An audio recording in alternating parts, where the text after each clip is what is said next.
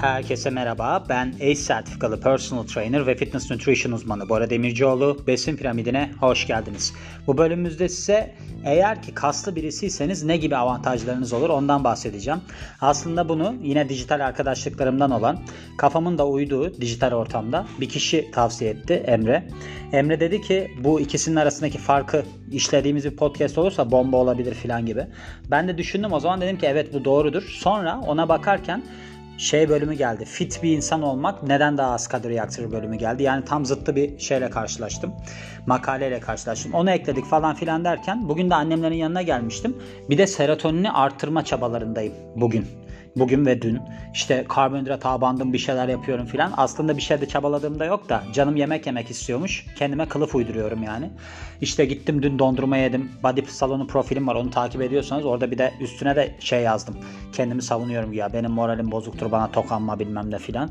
Onu yedim, üstüne bisküvi yedim. Yedim Allah yedim yani kısacası. Sabah da kalktım ekmekler filan.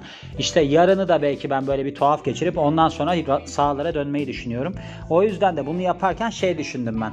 Dedim ki acaba hani ben kassız birisi olsaydım nasıl olurdu? Şimdi böyle olduğum için bir artısı faydası var mı filan diye. Bir de annenle babanla oturduğun zaman şey sorgulamaya başlıyorsun. Hani böyle biraz vakit oluyor. Kafandan bazı şeyler geçirmeye başlıyorsun. Diyorsun ki acaba şöyle mi yapsam, böyle mi yapsam, ben kaslı olduğum için işe yarar mı bu? Ne kadar kalori yakarım? İşte glikojen depoları, kar- karaciğerdeki glikojen depoları, yok kasların içindeki glikojen depoları, bir sürü aklıma şeyler geliyor. Sonunda da dedim ki ben bunu dedim makale üzerinden giderek anlatayım. Çünkü gene alanın bir konudayım. Yani kendi sularımdayım. Huzurla yüzüyorum şu anda. Şimdi Livestrong'dan çeviriyorum. Livestrong'da şöyle bir başlangıç yapmış. Siz ağırlık kaldırıyor ya da vücut ağırlığınızla antrenman yapıyor olun. Eğer ki kas dokunuzu artırıyorsanız, bunu işte güç ya da dayanıklılık programıyla yapıyorsanız, bu aslında sizin fitness programınızın, herhangi bir fitness programınızın cornerstone olacak. Yani böyle bir baş köşede olması gereken kısmı olacak. Köşe taşı olacak. Öyle diyelim. Şimdi kaslı olmanın sağlığa yönelik faydalar arasında daha hızlı bir metabolizma, düşen sakatlanma riski ve de aslında günlük işlerinizi yapmada becerideki artış. Yani bu ne oluyor? Fonksiyonel antrenman diyorlar ya, hani bir, bir öyle bir kalıp var mesela. Pilates, işte Reformer ve fonksiyonel antrenman yazar. Fonksiyonel antrenman yazar. Ev hanımı gider şınav çektirmeye, mekik çektirmeye, işte barfiks çektirmeye falan çalışırlar. Ama o, halbuki o kadın yani mesela poşet taşıyordur. Onunla ilgili bir fonksiyonel olması gerekir. Ama yok, o fonksiyonel antrenman artık bir şey gibi oldu. CrossFit gibi oldu. Fonksiyonel ne? Yani sizin aslında yaptığınız işi taklit eden hareketler. Yani sizin işinize yarayacak hareketler. Siz olimpik sporcuysanız, ne bileyim bir yerden zıplıyorsanız, zıpladığınız zaman bacaklarınızı ona göre çalıştırmak bir fonksiyoneldir. Ev hanımıysanız, poşetlerinizi marketten eve taşıyorsanız, işte fleksör kaslarınızı güçlendirme, kavrama kuvvetinizi güçlendirme, aynı zamanda postürünüzü korumak için kor bölgeyi güçlendirme filan gibi antrenmanların yapılması baktığınız zaman fonksiyonel bir antrenmandır. Ama işte neyse, yapacak bir şey yok. Yani aslında neye yarıyor bizim kaslı olmamız? Bizim daha Daha yüksek enerji seviyelerine sahip olmamıza, daha hızlı bir metabolizmaya sahip olmamıza ve günlük işlemlerimizi gerçekleştirebilmek için daha güçlü kaslara sahip olmamıza. Bununla beraber nelere faydası var? Mesela sizin postürünüzü düzeltir, yani duruşunuzu düzeltir ve de sakatlanma riskinizi düşürür. Şimdi kassal kuvvetin faydalarına gelirsek, şimdi sizin yaptığınız spor ya da aktivite, yer aldığınız yani ne şekilde olursa olsun aslında sizin bu düşme riskini ve de böyle şeyi, dengesizlik, vücutsal dengesizliği ya da işte böyle bir hani sakatlanma riskini falan düşürecektir. Bu aslında direnç antrenmanı yapmanın önemli kısımlarından bir tanesi. Bununla beraber ne oluyor? Kaslarınızın daha güçlü olmasına sebep oluyor. Bunu nasıl yapıyor? Çünkü antrenman yaptığınız zaman kaslarınız zorlanıyor. Özellikle de sıkıştırdığınız değil, açtığınız noktada kas yırtılırken küçük küçük yırtıklar oluyor. Onlar daha güçlü hale getiriliyor. Çünkü vücut diyor ki bu daha güçlü bir şeye ihtiyaç duyuyor vücut. Onun için ben bunu geliştireyim. Proteinle bunu onarıyor işte. Yani siz kuvvet kazandıkça tendonlarınız, işte ligamentleriniz kemiğin kemiğe bağlandığı noktada güçleniyor ve aslında sizin güçlü bir postürünüzün olmasına destek oluyorlar. İyi bir postürde kalabiliyorsunuz, yani duruşunuz düzeliyor. Böylece neye yarıyor? İşte sizin artan kuvvetinize ve de dengenizin artmasına sebep oluyor. Böylece sizin aslında yeni aktiviteler de, denemenize de fırsat tanıyor. O konuda sizi yüreklendiriyor diyelim. Ve de fiziksel kabiliyetlerinizde de özgürlük kazandırıyor. Her şeyi yapabilecek hale geliyorsunuz. Mesela ne gibi? İşte ben şimdi kaykaya binmeye gitmiştim. Kaykaya binmeye gittiğimde, ben yıllardır spor yapan birisiyim. Daha doğrusu binmeye gitmek derken kaykay almaya diyeyim. Adama dedim ki ben dedim kaykaya hiç binmedim, bir denesen filan. Küt diye bindim, kaydım. Adam da şaşırdı. Dedi ki daha önce kaydın mı? Ben dedim ya küçükken birkaç kere üstünden düşmüştüm. Ama şunu fark ettim. Mesela ben orada bütün o atletik stance, işte yani böyle sportif duruşu filan bildiğim için hani dümdüz durmadım mesela. Öne doğru hafif, dizlerim kırık, ben kendim öne eğik filan. Yani sportif bir kalıp oturmuştu bende. O yüzden bazı şeylerde çok faydası olur bunun. Aynı zamanda direnç antrenmanı, yani resistance training diye geçer bu. Sizin kemik kuvvetinizi de artırıyor. Buna Wolff yasası deniyor. Daha önceden bahsettim. Eğer ki siz bir yük uygularsanız kemiğe, oradaki yoğunluğu artar kemiğin. Böylece ne olur? Aslında kemik kaybını ve de kırıkları engeller ve düşmelerde, işte osteoporozda falan size artı getirir. Düştüğünüzde bir tarafınız kırılmaz yani. Hatta biliyorsunuz osteoporozda kalçası kırılıp düştü mü yoksa düşüp mü kalçası kırıldı hep bir tartışma konusudur. Hep bir yumurta mı tavuktan, tavuk mu yumurtadan durumundadır. Şimdi eğer ki siz kırk yaşına geldiyseniz ve geçtiyseniz hatta o yaşı, aslında kemik yoğunluğunuz her sene yüzde bir oranında düşüyor. Bu da Harvard Medical School'un bir raporuymuş. Böylece sizin kemik yapınız daha kırılmaya müsait hale geliyor ve zamanla osteoporoz, yani kemik erimesi gelişiyor. Ve eğer ki siz kuvvet antrenmanı yaparsanız sizin bu kemik kaybınız azalabiliyor, yavaşlayabiliyor ve hatta sizin bu kemik kaybettiğiniz kemik dokusu var ya, onu geri kazanmanızı bile sağlıyor. Şimdi sizin kaslarınız yağdan daha fazla kalori yaktığı için kas olarak kütle kazanmak sizin metabolizmanızı hızlandırıyor ve aynı zamanda sağlıklı bir kiloda kalmanızı kolaylaştırıyor. Ve böylece ne oluyor? Siz daha enerjik hissediyorsunuz ve bu inatçı yağlardan kurtulmanız daha kolay hale geliyor. Bakın şöyle bir şey vardır. Kaslı insanlar gerçekten de çok çabuk zayıflarlar. Hatta ne zaman konuştum? Dün konuştum galiba bir arkadaşla. O dedi ki ben dedi on iki kilo vermem lazım filan dedi. Sen hiç kilo verdin mi dedi bana. Zannediyor ki hani ben hiç kilo verip alan birisi değilim. Mesela şu aralar modum bozuk. Alırım ben bir, bir kilo, bir buçuk kilo filan. Çünkü ben kontrolüm yok. Neden kontrolüm yok? Çünkü ben demin de anlatıyordum. Şimdi geldi de hatta olayın başrollerinden bir tanesi kardeşim. Dedim ki ben dedim bisiklete binerken durmam. Gittim dedim arabaya çarptım. Annem de şaşırdı. Dedi ki nasıl yani dedi arabaya çarptın? Ben dedim ki gittim çarptım. Bayağı dedim çarptım. O da dedi ki ya sen de akıl hastası mısın? Ben dedim ki yok dedim, bazen canım durmak istemiyor. Durmak istemediğim için dedim araba varsa karşımda çarpıyorum. Yani yemede de böyle bu konu benim. Mesela ben araba sürerdim, arabada da çarpardım. Yani böyle bir hani Luna Park'ta geçiyor gibi benim hayatım. Hani bir yerlere çarpıyorum, oradan geliyorum filan. Bu yeme işinde de o var. Ben mesela hiç durmam. Yemek yemeye başlarsam kontrolsüz, onu tartmazsam, işte gramına bakmazsam, kaç kaloride olduğumu bilmezsem filan ben çılgınlar gibi yemek yiyebiliyorum. Ondan sonra sorun çıkıyor işte. O yüzden de benim kilo vermem o açıdan kaslı olduğum için avantaj oluyor. Çünkü ben o tempoda gitsem bittim yani ben.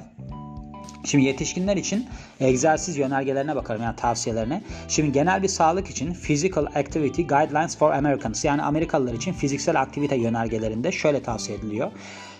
Kişiler en azından iki kere, haftada iki kere büyük kas gruplarını çalıştırmalı deniliyor. Amaçlarınıza bağlı olarak da bundan daha sık da çalıştırabilirsiniz. Ben bunu üç şey olarak söylüyorum. Nedir adı? üç kere söylüyorum haftalık olarak yapılmasını. Burada bir mesaj geldi. Mesaj geldiği için kafam karıştı birdenbire. Ses çıktı çünkü. Başka telefonu, annenin telefonundan çünkü çeviriyorum şu anda. Şöyle, siz şunu yapmanız doğru olacaktır. Ona göre kendinizi konumlandırın denilmiş. yüz elli ile üç yüz dakika arasında orta yoğunluklu bir egzersiz haftalık olarak. Şimdi yüz elli ile üç yüz dakika şöyle. Mesela benim yaptığım spor işte yirmi dakika falan sürüyor. Ben kendim spor yaptırdığım zaman kişilere esnemesi bilmem nesi her şeyi dahil olarak altmış dakika sürüyor. Bütün hepsini işin içine katarsak. altmış dakika haftada üç gün yapıyoruz. yüz seksen dakika gördüğünüz gibi. yüz seksen ile üç yüz dakika. Ama bu orta yoğunlukta değil. Yoğun sayılabilecek. Siz ona iki yüz dakika deyin. Ben insanlara hep derim ki bununla beraber diğer günler aktif kalın. Çünkü diğer günler aktif kaldığınızda oradaki enerji sistemlerinden başkalarını kullanıyorsunuz. Tabii ki bu fitness nutrition olayın benim çok ileri seviyede olduğu için ona göre beslenme veriyorum. O zaman insanlar çok yıpranmadan, hasar görmeden böylece ne oluyor? Hem kaslanıyor hem de zayıflıyor. O açıdan avantajı oluyor yani. Şimdi sizin aslında bu direnç antrenmanınız hem serbest ağırlıklarla, jimdeki makinelerle, işte direnç bantlarıyla ya da hatta vücut ağırlığı egzersizleriyle yapılabilir, gerçekleştirilebilir deniliyor. Şöyle bakın, bu aslında tartışmalı bir konudur. Şöyle tartışmalı bir konudur. Ben genellikle vücut ağırlığımla egzersizler yapmama rağmen insanlar buna bir türlü ikna olmuyorlar. Diyorlar ki ya sen bu vücudu şeyle mi yaptın? Vücut ağırlığıyla mı? Şunu anlayamıyorlar. Vücut ağırlığı daha zordur. Neden daha zordur? Çünkü mesela siz göğüs çalışması yapmak istediğinizde bunu on kiloluk dumbbell'larla da yapabilirsiniz. Ben seksen kiloyum. seksen kilo ile şınav çekerek de yapabilirim. Sizce hangisi daha kolay?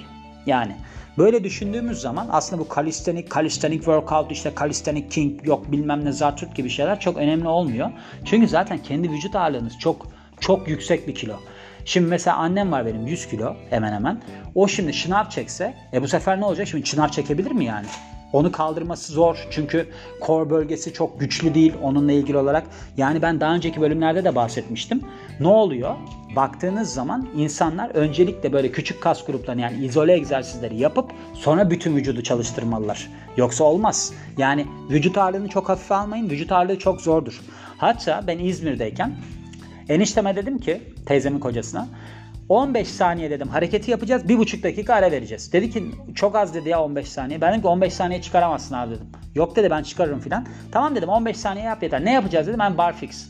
on beş saniye değil beş saniye bile olmadı. Niye? Çünkü barfix çok zor bir hareket. Yani barfix'i siz on beş saniye boyunca tam tempo yapsanız hani üç saniye bir iki üç diye gitsek yukarı çektik bir saniye yukarıda bekledik aşağı indik üç beş tekrar yapmanız altı set yapmanız arada bir buçuk dakikayla tam anlamıyla aslında sizin bu şeyde kreatin fosfat enerji sistemini devreye sokar. Yani siz onu kullandığınızda o da çabuk boşalacağı için, toparlanmayacağı için çok yorulursunuz. Yani kalistenik zordur. Onu çok hafife almayın. Şöyle sizin ne kadar kas alacağınız da aslında pek çok faktöre bağlı. Bunların arasında sizin genetik altyapınız çok önemli. Tabii ki antrenman rejiminiz, beslenme tarzınız, hormon seviyeleriniz çok önemli ki bu da aslında American Council on Exercise yani benim kendisinden sertifikalı olduğum ve beslenme bu fitness nutrition uzmanlığını aldığım kuruluştur. Orada belirtilmiş. Bazı insanlar diğerlerine göre genetik özelliklerinden dolayı çok daha rahat ve de hızlı şekilde kas alabiliyorlar. Erkekler genellikle kadınlara göre daha yüksek testosteron seviyelerinde olduğundan tabii ki daha fazla kas alıyorlar. Şöyle aslında sizin burada önemli olan noktanız da şu. Bakın P T'lik burada devreye giriyor. Bir antrenman programı ve de beslenme manipülasyonu gerekiyor. Yani siz sürekli olarak aynı antrenmanı yaparsanız ve de işte beslenmenizde diyelim ki iki bin kaloride gidiyorsunuz, bin sekiz yüze iniyorsunuz falan filan. Şimdi besinlerin termik etkileri, yaptığınız spora göre enerji sistemleri, yaptığınız spordaki zorlanma, tempo, işte set sayıları yani genel olarak antrenman hacmi filan bunlar işte P T'nin işidir. P T olmayan insanlar çok var bu kişiler. Bunlar yüzde doksan sekiz virgül dokuz öyle bir oran vereyim yani. yüzde bir virgül bir kalıyor size. Bu insanlar kendileri spor yaptıkları için zannediyorlar ki biz antrenörüz. Hayır. Bu iş biyoloji işidir. Yani biyolojinizin iyi olması lazım. Benim biyolojim iyiydi. Fiziğim berbattı mesela lisedeyken. Çok kötüydü. Hatta on altı soruda on dokuz yanlış yapmıştım ÖSS'de. Bundan bahsetmiştim daha önce. O yüzden baktığınız zaman yani sizin bu antrenman şeklini ve de beslenmeyi çok iyi bilmeniz lazım. Eğer karşınızdaki insanı çok iyi hale getirmek istiyorsanız. Zaten iki tane belirleyici vardır bunda. Bakacaksınız. Size antrenman yaptıracak adam kalibreli bir adam mı? Nasıl bir tip? İkincisi fiziği nasıl? Böyle şeyler vardır mesela. Adam kendinde fizik yoktur. Şundan bahseder sürekli olarak. İşte ben aslında çok iyi de benim fiziğim bilmem kortizon kullandım. İşte benim fiziğim çok iyiydi de bir kaza geçirdim falan. Ya bırakın geçmişi falan. Ben öyle çok adam gördüm mesela. Sürekli geçmişi anlatıyor. Hiçbir fotoğraf bile yok yani kendisiyle ilgili olarak. Ve ben bunlarla, bundan işte yirmi sene önce filan hocalık adı altında görüşmelere bile katıldım. Yani o bana tavsiyelerde bulundu filan. İlginç tarafı hiçbirimize yaramadı. Hani yaptığı şey. Ben sakatlandım işte ameliyat oldum beslenmeyle ilgili yönergeler sonucunda filan. Böyle durumlar. Şimdi burada aslında baktığınız zaman gördüğünüz gibi yani bu hani bir kompleks yapı hani kaslı olmanız tabii ki çok avantaj sağlar işte sizin kilo vermenize yardımcı olur hani kas kütlenizi geliştirmenize yardımcı olur falan ama eğer ki siz yanlış yaparsanız yine her zamanki konuya geliyoruz yanlış yaparsanız antrenmanı postürünüzü yanlış tutarsanız doğru hareketler yapmazsanız doğru şekilde yoğunlukta çalışmazsanız bu sefer ne olur sakatlığa davetiye çıkarırsınız kötü anılar sizi geriletir. Ve de bir fitness rutinini en iyi bozacak şey nedir? Sakatlık. Eğer ki sakatlanırsanız üç hafta dört hafta zaten yeni başlamışsanız yeni başlamada siz onu iki hafta falan görmeyin yani ilk altı ayın içerisindeyseniz sonra ne olacaktır? Sizin moraliniz bozulur, temponuz düşer, sonra her şey kötüye doğru gitmeye başlar. Yani bu sebeple bilen biriyle kesinlikle bunu çalışmanız gerekiyor. Bilen birisiyle. Beslenme de aynı şekilde. Bakın şunu düşünün hep.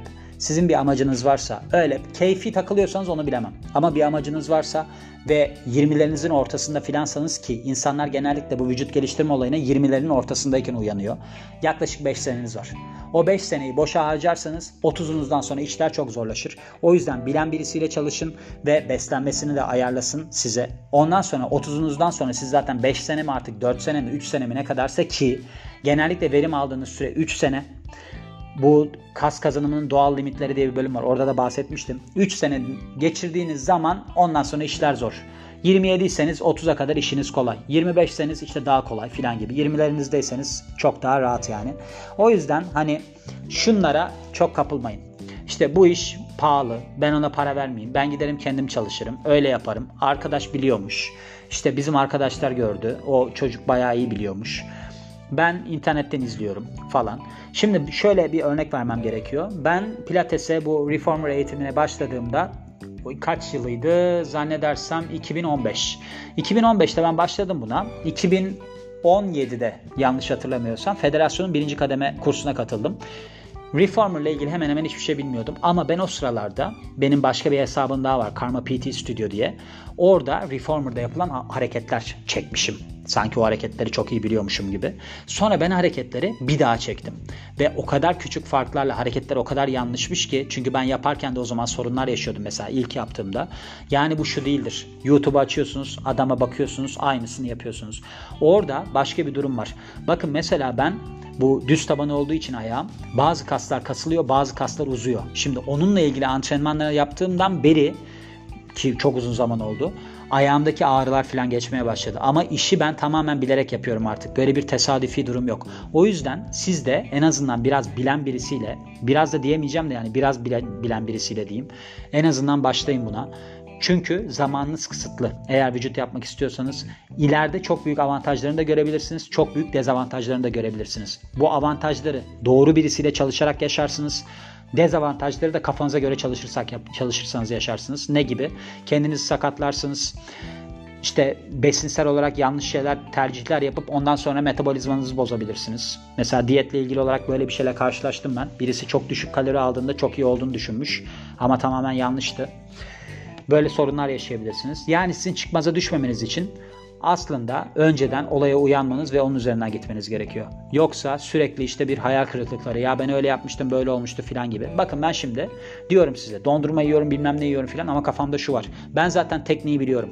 Nasıl bir antrenman yapmam gerektiğini de biliyorum. Nasıl aralıklar vermem gerektiğini de biliyorum. Yani benim bu moddan çıkıp tekrar süper fit halime dönmem maksimum bir hafta. Ama ben olayın ipin ucunu kaçırsam, olayı da bilmesem, E bu sefer bu gider yani. Hani ben sürekli kilo almaya devam ederim. Bir umutsuzluğa kapılırım. Zaten olmuyor filan derim. Ama ben biliyorum işi. O yüzden ben takılabilirim iki üç gün diyorum ve bu bölümün de sonuna geliyorum.